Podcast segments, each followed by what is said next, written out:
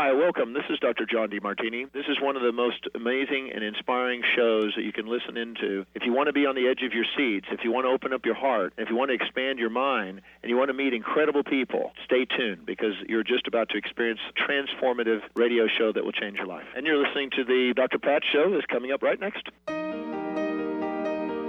Welcome to the Dr. Pat Show. Talk radio to thrive by. Powerful, inspiring, and coming to you live, bringing you stories of people like you and me busting through and living life full out. Get ready to dare to wonder what your life would be like if you knew you could not fail.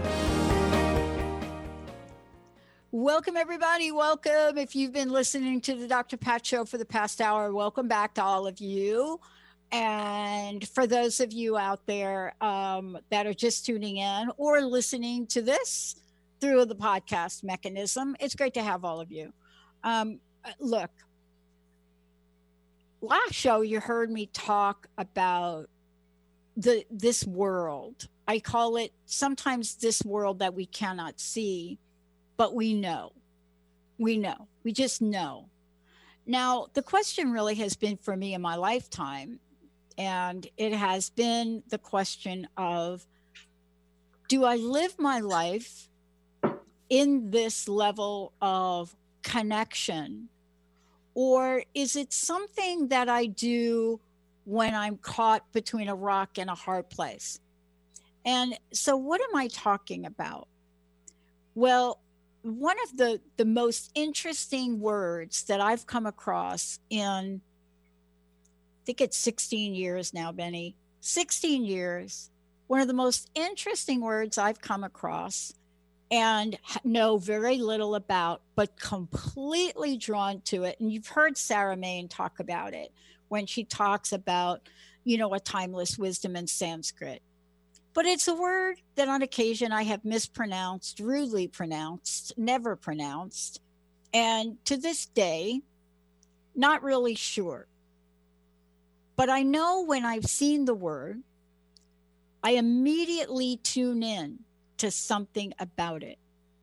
Some people say deva. Uh, some people say diva. Some people talk about it in different ways.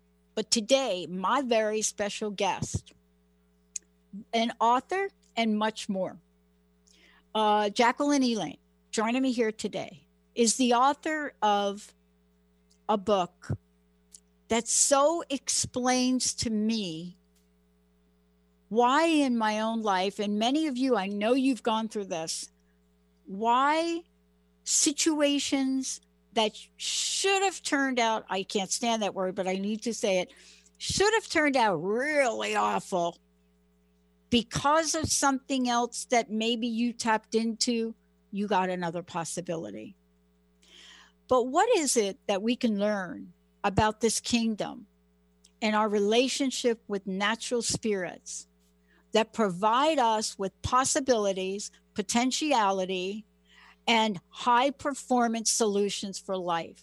What is it about this we know, but yet we are holding back uh, to implement? Today, I've got somebody here that's going to give us a modern view of some timeless wisdom that could be the answer to a lot of stuff.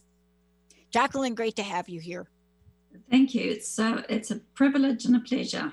Am I saying your name right, Jacqueline? You are. Did I get that right? And, and how did I do with Deva Diva? How did I do Deva. that?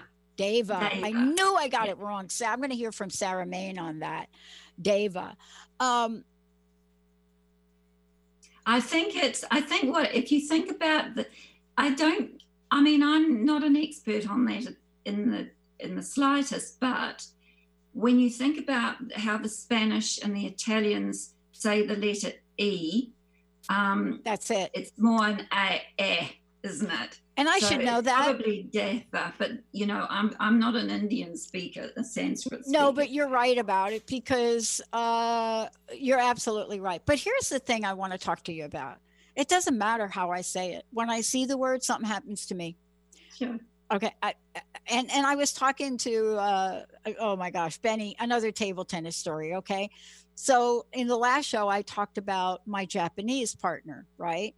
But I, I, I myself and you know Dipti, we own the rights to the gold medal here in Washington State, right?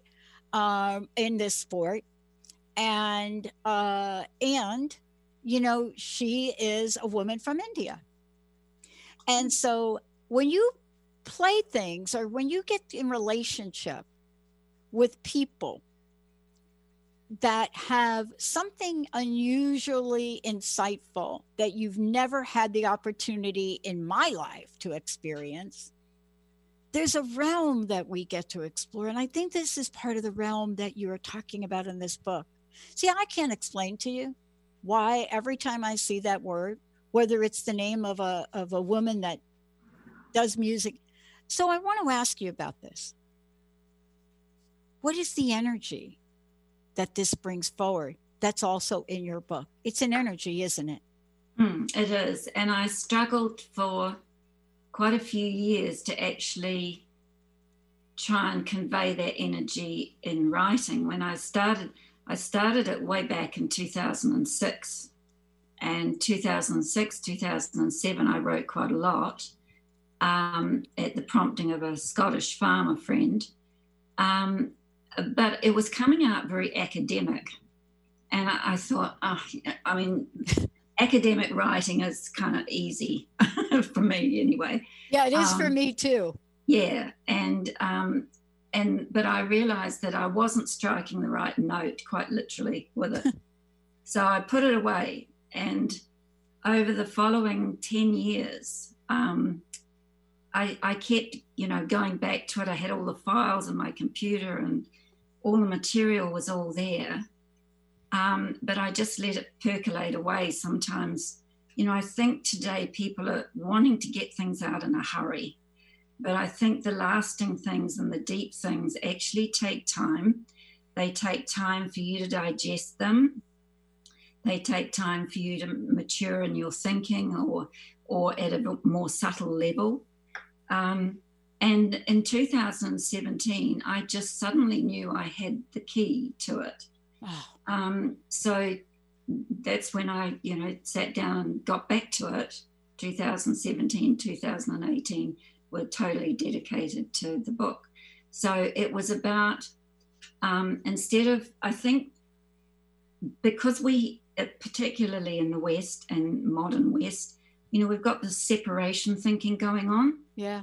So, um, and and that's our sort of modus operandi, and especially if we're quite sort of mental beings in the sense of you know we use our mental body a lot. Um, then we forget that actually the connection is more subtle than that. And to make that connection with other people, we need to get into that mode of of feeling the connection and then it comes out in the words. Yeah. I mean it's interesting to me and and i'm so glad that you did write this. Um and, and it has been extremely difficult especially when you're talking with other people. Um, when you're you know you're trying to explain an experience right? Um, but but this is this is has been a timeless conversation that we as humans have had going way way back to even before we could actually speak a language right? You know we have seen glyphs of this notion of this this this subtle world as you call it our relationship with the subtle world. Um, and as time has gone on gone on you know, the language has shown up through imagery and visualizations. Um, I wanted to ask you about this because our modern culture, our pop culture, right? Some people call it pop. I like to call it our modern culture. You know, the thing that taps us into uh, digital, radio, television, the whole thing. We have never had more content based on storytelling, fae communities, fairies, gnomes, angelic. We have never had more content coming to bear on this than ever before. What do you think is calling for the, this message? The thing that called you to put this in writing. What is being needed to, what is being called for? Right? Oh, I think it's you it's quite simply connection. Yeah, I think it's connection. I think I think we've um, we've so divorced ourselves, particularly from nature, and decided that you know we can do whatever we like to it. Um, that we've we've lost that sense that everything is interconnected, and I think you know this is um, this is a key theme in the book is how why why do, why do we say that we're interconnected? What is the mechanism? and it's this Deva kingdom that's the mechanism. Yeah. Um, but it gets a little more highbrow than that in the sense that um, this this uh, kingdom of Deva connects us to matter. So, so we, if we think of ourselves as spiritual beings, we're here, but we're here in a body right? We're here in bodies. Bodies are made of matter. Um, so we're engaging with matter. This world is full of matter, and you can define matter as solid, liquid, gas. But it's more than that. It's also the emotions that we use. So we tend to we we've disconnect we've disconnected so many things so yeah. much that we yeah. don't realize that actually our emotions are matter and our thoughts are matter. Yeah. They're just more subtle matter. So, um, and and Deva is the intelligence within matter of all densities. So, from everything from something solid like this table that my computer's standing on, right through to uh, liquid, to gas, to what um, what ageless wisdom calls the etheric, yeah. Then up to the astral level, which is, is our emotional level, the mental level, and then on up there to the soul level, to body, um, Atma, and so on. You know, up and up you go. So when we realize that matter's the connecting point, we're actually connected through all these different layers and levels and subtleties of matter. And this seems to me to be, and I actually, Dr. Pat, I actually didn't really tumble to this core of it until I was writing it. Yeah. Uh, there's a part in the book which you call uh, sim- uh, simultaneous creation. Uh, did I get that right? there's a part in the book that you call simultaneous creation and i i i stopped there and i read through this a couple of different times um, because i think we underestimate ourselves mm-hmm. i think we underestimate yeah. ourselves in a lot of ways and what we're capable of and you know what we're capable of knowing and i'm not talking about studying not that i'm not talking about going taking a course or getting a degree I'm talking about a different sense of knowing that nature spirits have. You know, yes. we see them. We we see them in the way where they're portrayed. It doesn't matter yes. what you pick up, look, hear, sound, smell, watch on television. They're portrayed in a certain way. Um, do you think that we have forgotten what we have inside of us? Yeah, yes, I do and um, partly because we're looking for it outside. Yeah. Right? You know, yeah. we're looking for nobody, very few people stop long enough to actually make the connections with their house, with their surroundings, with whatever. I mean, even if you live in a city, you can still make those connections. And there's a wonderful book called, um, oh my goodness, you know, my brain's just gone. anyway, it's about um, yeah, it's about, oh the Songs of Trees. That's right, and it's by um anyway, it's called the Songs of Trees. Oh yeah, and and in that book he he talks about he's he's a, a botanist and he talks about um how trees in places say like New York City, you know how you have these lovely little trees in some of the streets and then surrounded by some wire, uh, some you know iron. Um, but just having a tree in the street in a city uh, creates a, a, magnetic point for people to come and gather. And, you know, they like to look after the tree and, and it and it just creates that point of contact. So uh, we must have this innate thing yeah. about nature that we've kind of forced aside in our desire for things because that's what the emotional body does it desires stuff and um, the desire to invent and to do make all the technological things we've made but in doing that we've we've lost some of the stuff that the indigenous uh, yeah. american people had that our maori in new zealand have and yeah. the aboriginals and and cultures all over the world had yeah. before we got distracted. Oh, yeah. You're absolutely right about this in more ways than one. And that's why when we come back from break, I want to talk to you about uh, the chapter in your book. Um, and I, I just love that in, I didn't expect this chapter to be in your book, but it's a chapter on emotion.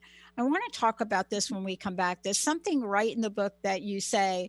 You say humans apparently drew the short straw in the evolutionary stake. So we learned the hard way through pain. Yeah. Oh, oh. And so I think we're at the point now where there's a new realization to be had because pain is pretty much killing us. Let's take a short break. When we're back, when we come back with Jacqueline, we have three copies of the book to give away. Take a short break, everybody. We'll be right back. Are you ready to put down that drink or drug for good? Are you struggling to maintain your recovery from addictive behaviors? Do you need help with a family member or loved one who's in early recovery or battling addiction. Get the help and guidance you need by arranging a recovery recharged phone session with me, Ellen Stewart, Pushy Broad from the Bronx, certified life and recovery coach. Call 1 800 889 1757. Make an appointment today or go to my website, pushybroadfromthebronx.com, and click on the link that says Recovery Recharged. Don't wait. Get the help you need today. This is Ellen Stewart, Pushy Broad from the Bronx on TransformationTalkRadio.com.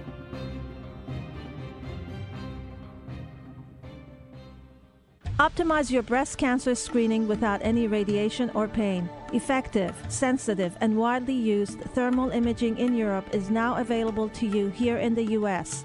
Using state of the art FDA approved camera, Eastside's first and only breast thermography clinic is now open in Bellevue. Safe, sensitive, low cost, no referrals needed.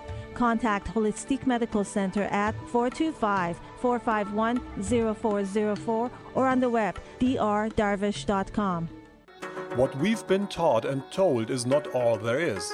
Life is all about energy, and the energy you feel is real. Tune into the energy paradigm each month on transformationtalkradio.com with Dr. Vic.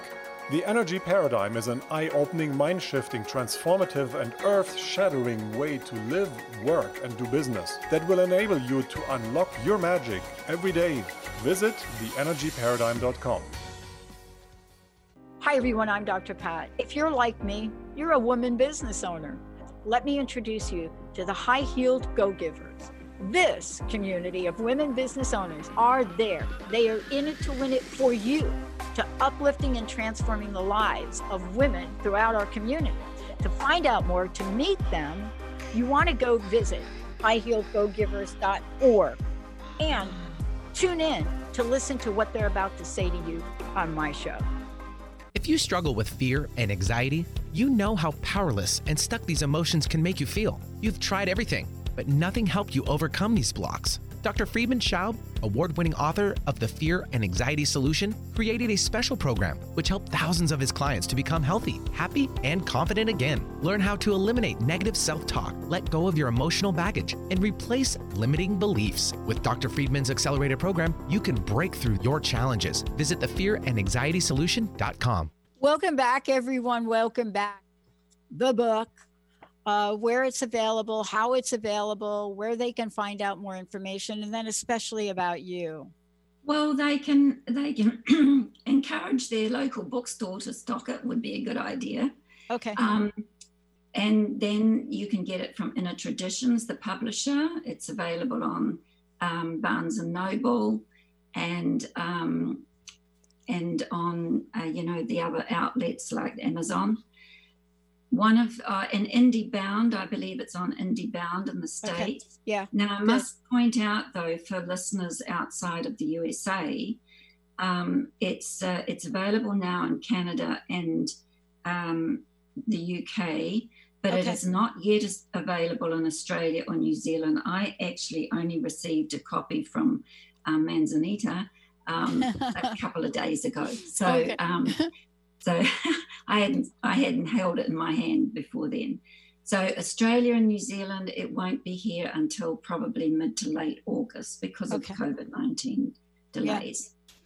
Yeah. yeah. Um, and also, how do they find out about you directly? What's your right. website? I have a website. Now, my name is a little complex to spell, so they can go to tallpixie.com. So just Tall Pixie, there's a story behind that, but okay. it's easier for people to remember. Um, it's the name of my shop. I'm an artist as well as a writer. Um, so they will find a lot of art on the site. I have a blog, um, which at the moment I'm doing two things. I'm um, promoting other artists' work, sometimes my own if I have any new stuff, but I'm also writing a series on our time living in Egypt, my husband and me. Wow. And, um, you know, that was pretty interesting. So uh, we could do a whole another show on, like. we could do a whole nother show on that. Um, you know, one of the things that for me personally, um, that going through my life experiences uh, and then going through my corporate world one of the things that was a complete disconnect for me and really was a lifelong journey in rising from a clerk male position, pushing a mail cart to a, a corporate executive was this idea about where emotions should be and where they should not be. Leave your emotions at home. Nobody wants, right? There's no crying in baseball. I mean, we could go on about it. But I love the way you talk about this because, you know, I have always felt for myself that emoting, or however we describe it, was of a higher order than the physicality of our body. And what I hmm. mean by that is that there's something underneath it that just hits a person to a place which brings them to emotion that expresses itself in a physical form. And I wanted to talk to you about this because you talk about the evolution, human versus, right? Uh, but I loved what you included in this chapter. And most people do not talk about emotions and the truth and the astral plane. Um, so, Benny, let's give our first copy away 1 800 930 2819. Let's give our first copy. Is this, is this right here? Is this humanity's greatest challenge in the world? At the moment, yes. Yeah. Yes, because well, what we've got to remember is well, from from the perspective of metaphysics and ageless, ageless wisdom, you know, we've descended into matter and um, over a long, long period of time.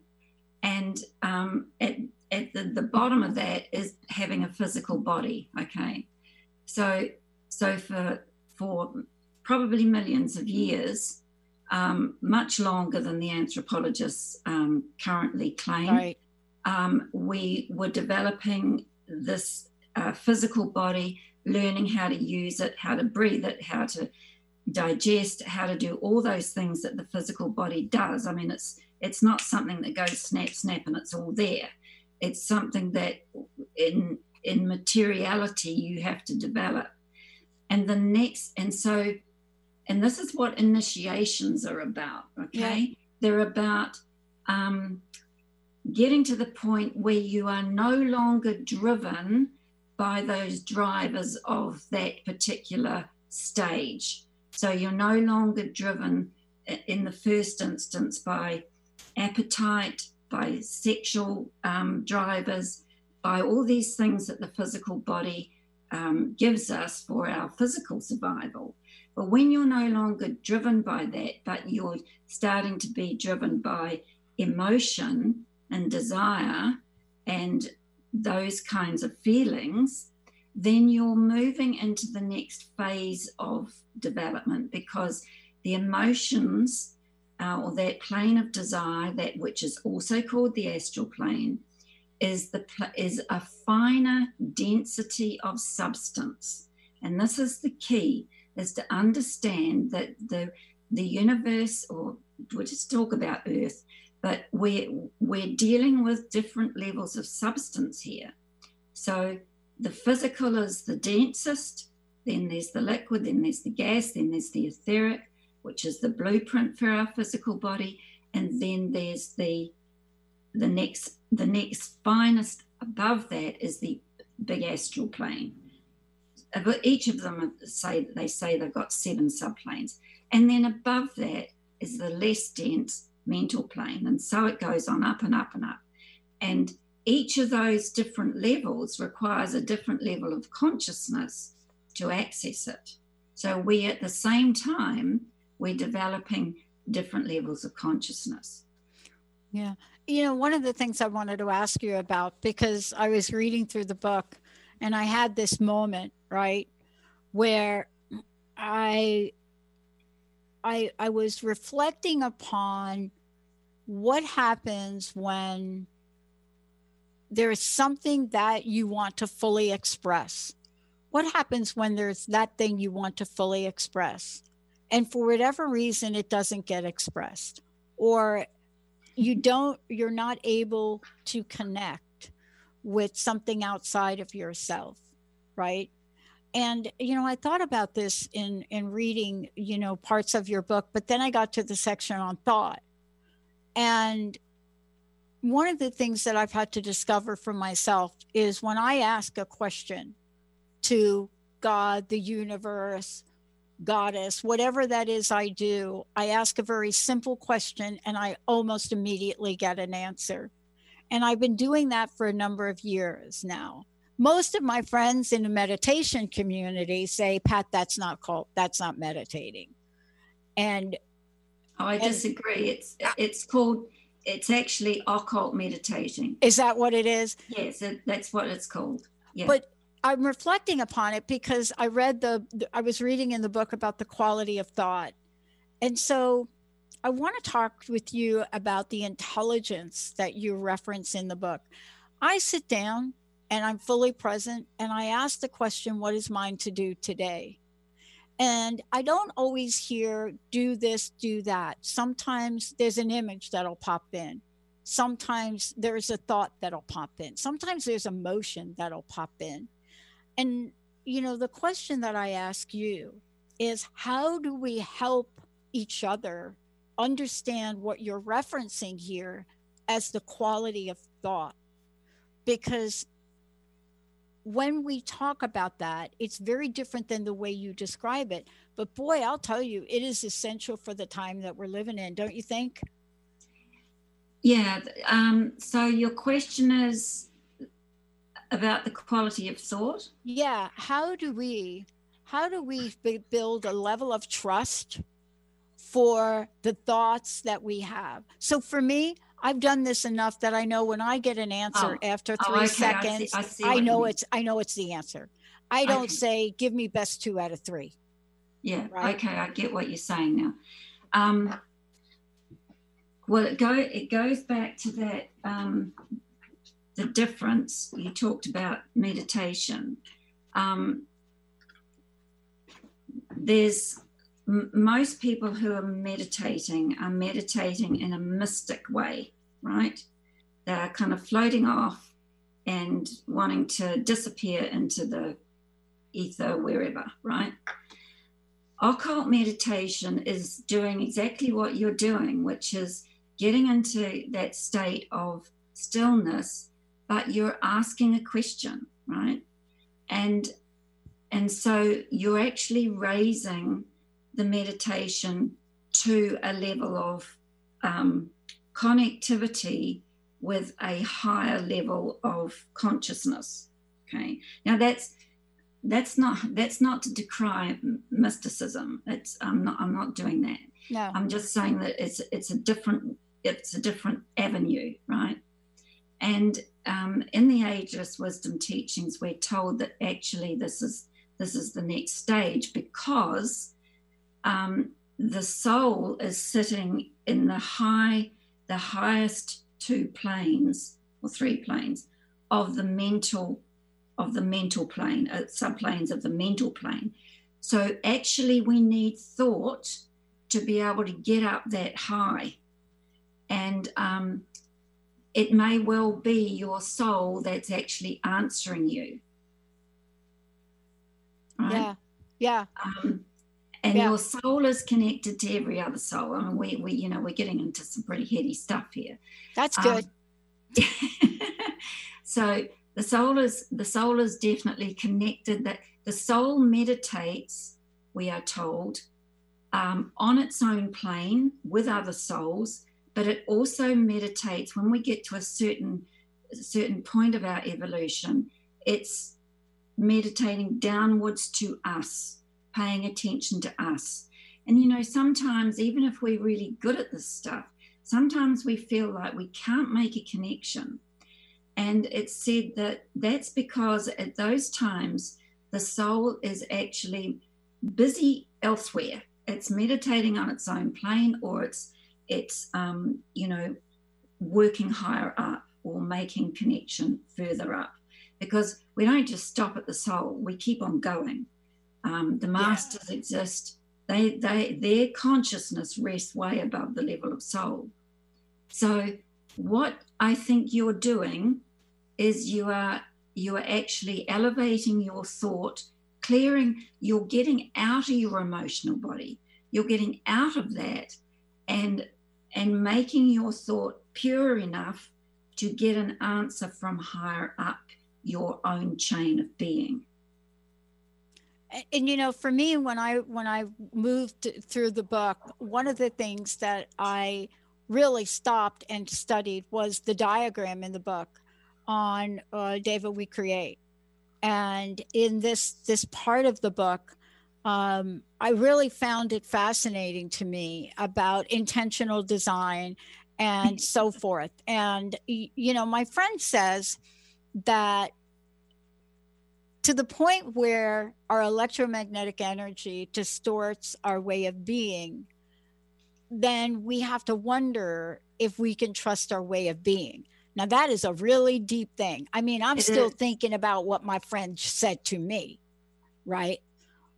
But I totally get it at some level.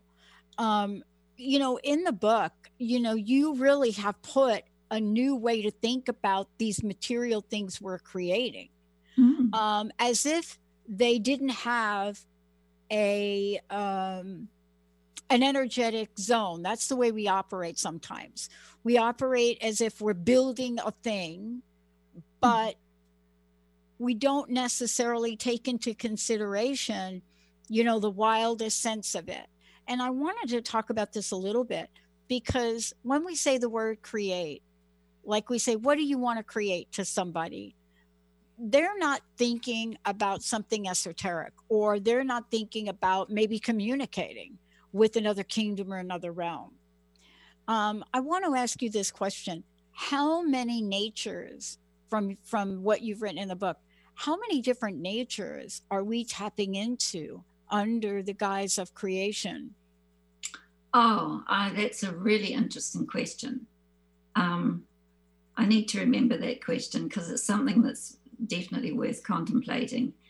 How many? I have- think about it a um, lot because, Yeah. uh, but but I I waited to ask you.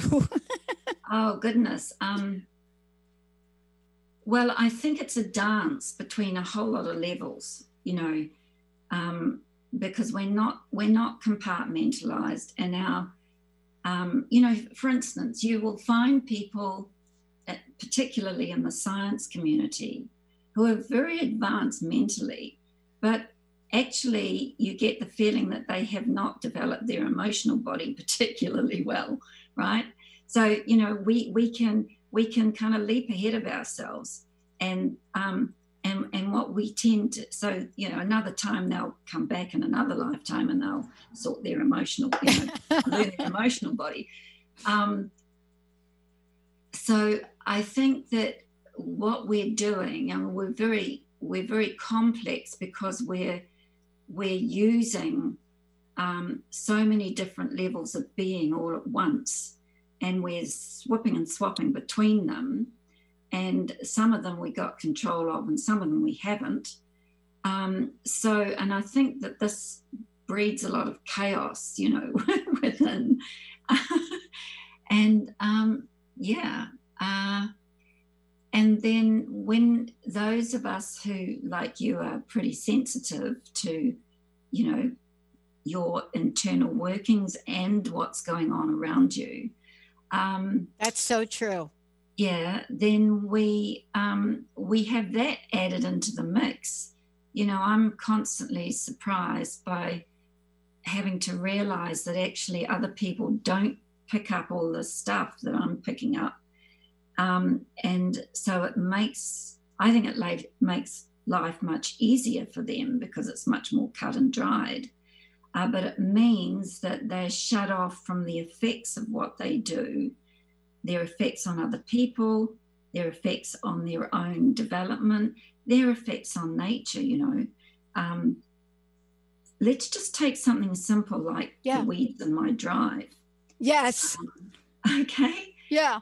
Um, I could go and buy a, a pack of I won't name it, but you know Yeah. one of the one of the potent poisons that I Right. can go spray on it, or I can go to my kitchen and I can get um, a bulk refillable jar of um, of white vinegar Right. and spray that on it, or I can I can pour boiling water on it, right?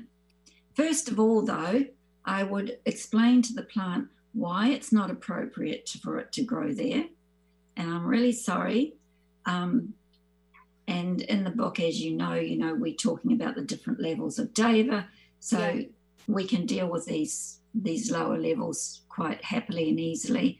Give them with time to withdraw back to their source and pour the vinegar on it or the boiling water. And we don't have to poison everything, people, to get rid of our weeds. You know, so I'm sorry, I've probably kind of digressed. No, you didn't. You didn't because if we use that as a real example, which you did, it's also a metaphor. I mean, Mhm. we can also take it metaphorically. And I love that you brought that up because I was out in the garden yesterday. Okay. Um, and, but you're bringing up three things. If I could ask you to comment on them. And Benny, please let's give another copy of the book away 1 800 930 2819. And let me see if if you can elaborate on this. But you didn't really digress. You're giving an example that I never thought in the life I had up until age 40. I never thought that I'd be having a conversation, Jacqueline, with someone like you. And we would be talking about a book that's called Deva. And we'd be talking about the fact that this is about relationships with the subtle world. And that I would even have a halfway curious question to ask you. Now, why do I believe that? Because my life then was very different. But I know this now today. And that's why I love your weed story. I know this now today. I know that everything, every moment, every aspect of that world and beyond, those relationships with the subtle world, many, many, many, many times for me were the difference between life, death, school, homeless, love, hate. And when you talk about this, I am struck by two things. And I, I wish I, I would like to talk a little bit. I happen to learn about indigenous, I should say, indigenous rituals, relationships with the earth in the oddest way, but I did. In 1997, I was asked to go out with a woman who became my mentor on a vision quest. She had been doing it for 30 years. And I was asked to go out so I could steal all of her ideas from my boss so that we could create something like that so he could make money. Well, I know I had to share this with you because it is related to the, the weeds and the story you're telling. But lo and behold, the subtle world doesn't let you do that, does it? no. No. And so what happened with that was I came back not the same person from mm. 10 days in a desert experiencing what it's like to live on water, to be with nature, to do all of the above. I was different. But here's what I'll say to you my mentor allowed us to write it down. When I came home, I wish I would have had the wheat story you're telling today. Because the experience and then it led me on a whole other experience as i work with young people in a coming of age program based on the lakota traditions. But here's the thing i want to say. You just described a ritual that has to do with an unseen energy to honor another living entity on the planet and there's something powerful about that. Now, I don't know if you used hot water or if you used vinegar, but you had a conversation. And I can't tell you how important that is, but your book talks about that. Mm. And I wonder what can we do from your perspective, Jacqueline? What can we do to remember that part of us? Because it is a part of it. I mean, look, I'm a girl from the Bronx. I never thought in a million. Look, my my father poured cement on the yard, the backyard. So to find myself in a medicine wheel in the high desert of California, talking to rattlesnakes who didn't want to share a rock ledge, honestly. But let's talk about what you just said and how that is a pivotal point for our culture in the world we live in today. Yeah, it, it is so. Um, uh, we have such different experiences growing up in different places, you know. Um, I was very lucky in the sense that I, you know, my there was a, a, a playing field um, was they played cricket and rugby and stuff on this playing field, and you know, and and it was surrounded this playing field was surrounded by what we call green belt. In other words, it was kind of park area, hilly, because the city I grew up in is very hilly. Yeah. And then when I was five, my parents moved to Western Samoa. So, um, and you know, it's very jungly. It's it's hot and it's um, tropical forest, rainforest. So, you know, I got to play in these places which were very, very natural. And, you know, we're talking about the 1950s here. Um, I was, it was 54 when we went to Samoa. Um, and there was no television. We didn't have television. Uh, right. Today wouldn't even, you know, can't imagine that, right? No television. Um, radios, we didn't even have transistor radios till I was 14. Okay, so, and a transistor, to those who don't know, is a, a, a little radio that you can walk around with. Today, today, you do it on your phone. But a radio in those days was a big thing that stood on the floor. Okay, so, and you had an old fashioned telephone that was run by a, you know, a, a, a person in a, in a room connecting everybody together through wires. So it was very, very different, and there were no distractions. You weren't looking at a tablet all the time, you weren't on the internet all the time. You were actually in the moment doing what you were doing. The school over there, it was only a few hours a day because it was too hot. Um, and um, then we'd go home. Uh, my mother was a school teacher. We'd uh, have lunch, we'd have a sleep, and then she'd take me and my brother to the beach and we'd swim. Coral reefs, angelfish, you know, you name yeah, it. Yeah, yeah. Paradise. So, and in New Zealand, coming back to New Zealand when I was um, uh, seven, uh, there again, surrounded by nature. So, um, I I remember a girl that I was friendly with, and I went to stay with her, and she lived in a hotel in the city, right? And there was no green around her at all. And she loved coming to my place because we had green around us. So I think it's a number of all these things that have piled up together. And I loved lockdown because I wasn't being bombarded with stuff that, you know, we I really don't need. Um, so I can't speak for other people, but I have met people who are terrified of going near a tree or or can't walk on anything but a pavement.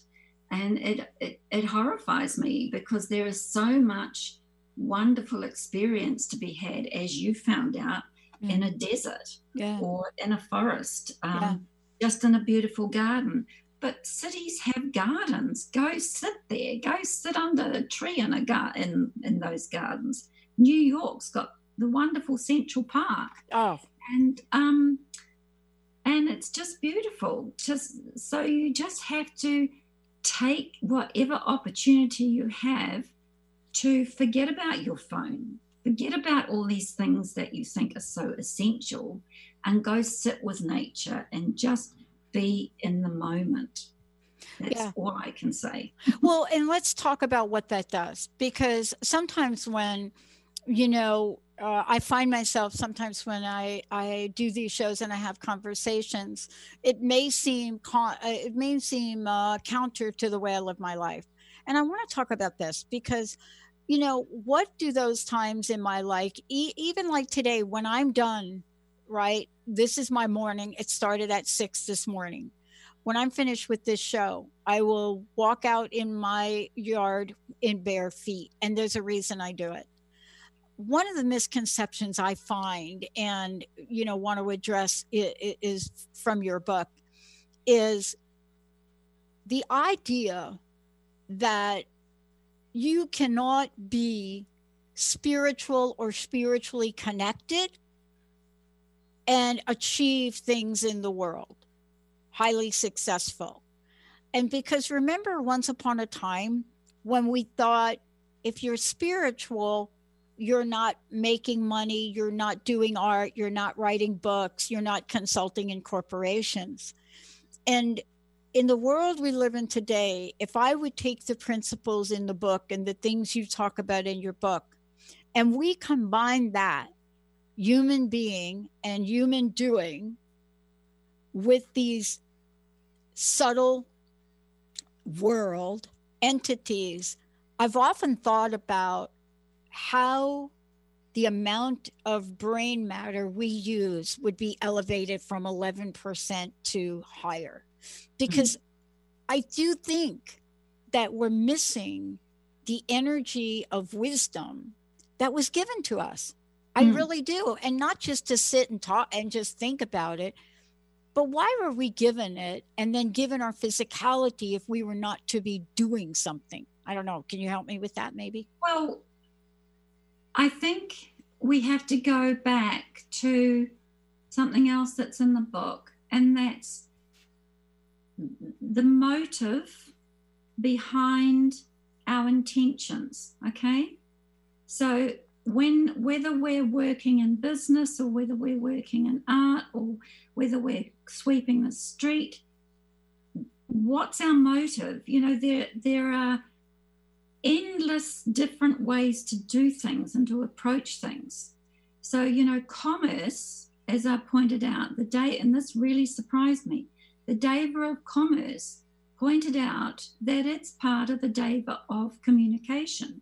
And to communicate is to commune with something, right? It's not to be separate, it's not to exploit something, it's to commune, to be with it. But what we've done is that, particularly in corporate in the corporate world, as you know from your experience going out into the desert and why you were there, what you were supposed to be doing there and couldn't do there, was you were supposed to be you were there to commune with the desert, whereas your boss was not there to put you in touch with the desert. He was there to exploit something. Okay. So we don't have to have commerce that exploits um, a large number of people to to benefit a very very small number of people. We don't have to do it that way. It's not like it's the only way to do it, and we don't have to go the communist way either.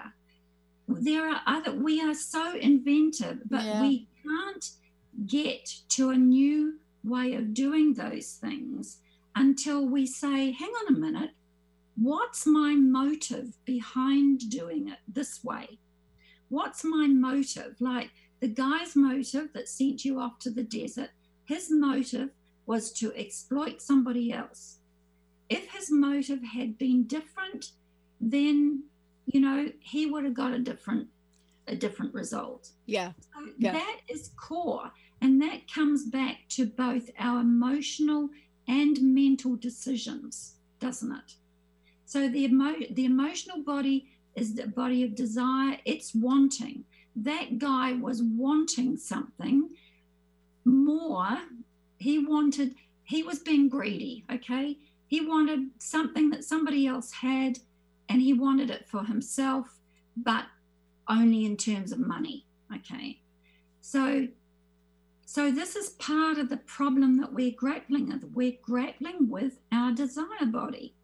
And people who also have a good mental grasp of how, how business can be exploited, and they've got this out of control emotional body, of course they're going to exploit people because they're not examining the motives behind what they're doing.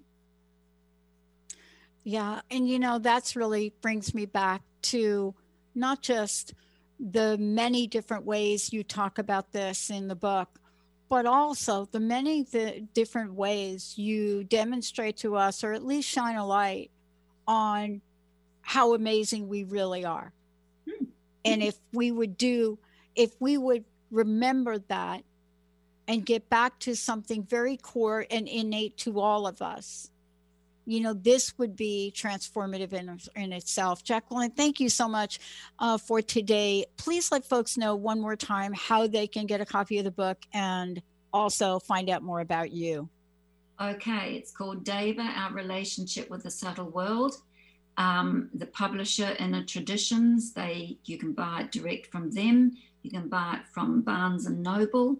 You can buy it on Amazon. You can buy it in IndieBound, or you can ask your local bookstore to please stock it and you'll you'll probably um, you can find it on my website not to sell but you'll find all the references about it tallpixie.com okay? thank you yes thank you last question what's your personal message what would you like to leave us with today stop running around and just be where you are and feel the aliveness in every single thing that surrounds you, whether it's a tree or the wall in front of you or the painting or whatever. It's created out of matter. You're created out of matter. That's your connection. Your connection is the deva within that matter, the intelligence that enabled those things to come together. Mm, thank you so very much. Wow. Jacqueline, Jacqueline Lane, everybody. Um, lots to think about today, but more importantly, you know, there is a connection. There is a connection that's available to all of us. It's there. And so, as my my dad used to say, the ball's in my court. Let's uh, take a short break, everybody. Thank you for tuning us in, turning us on. Benny, thank you. Olivia, thank you. We'll see you next time.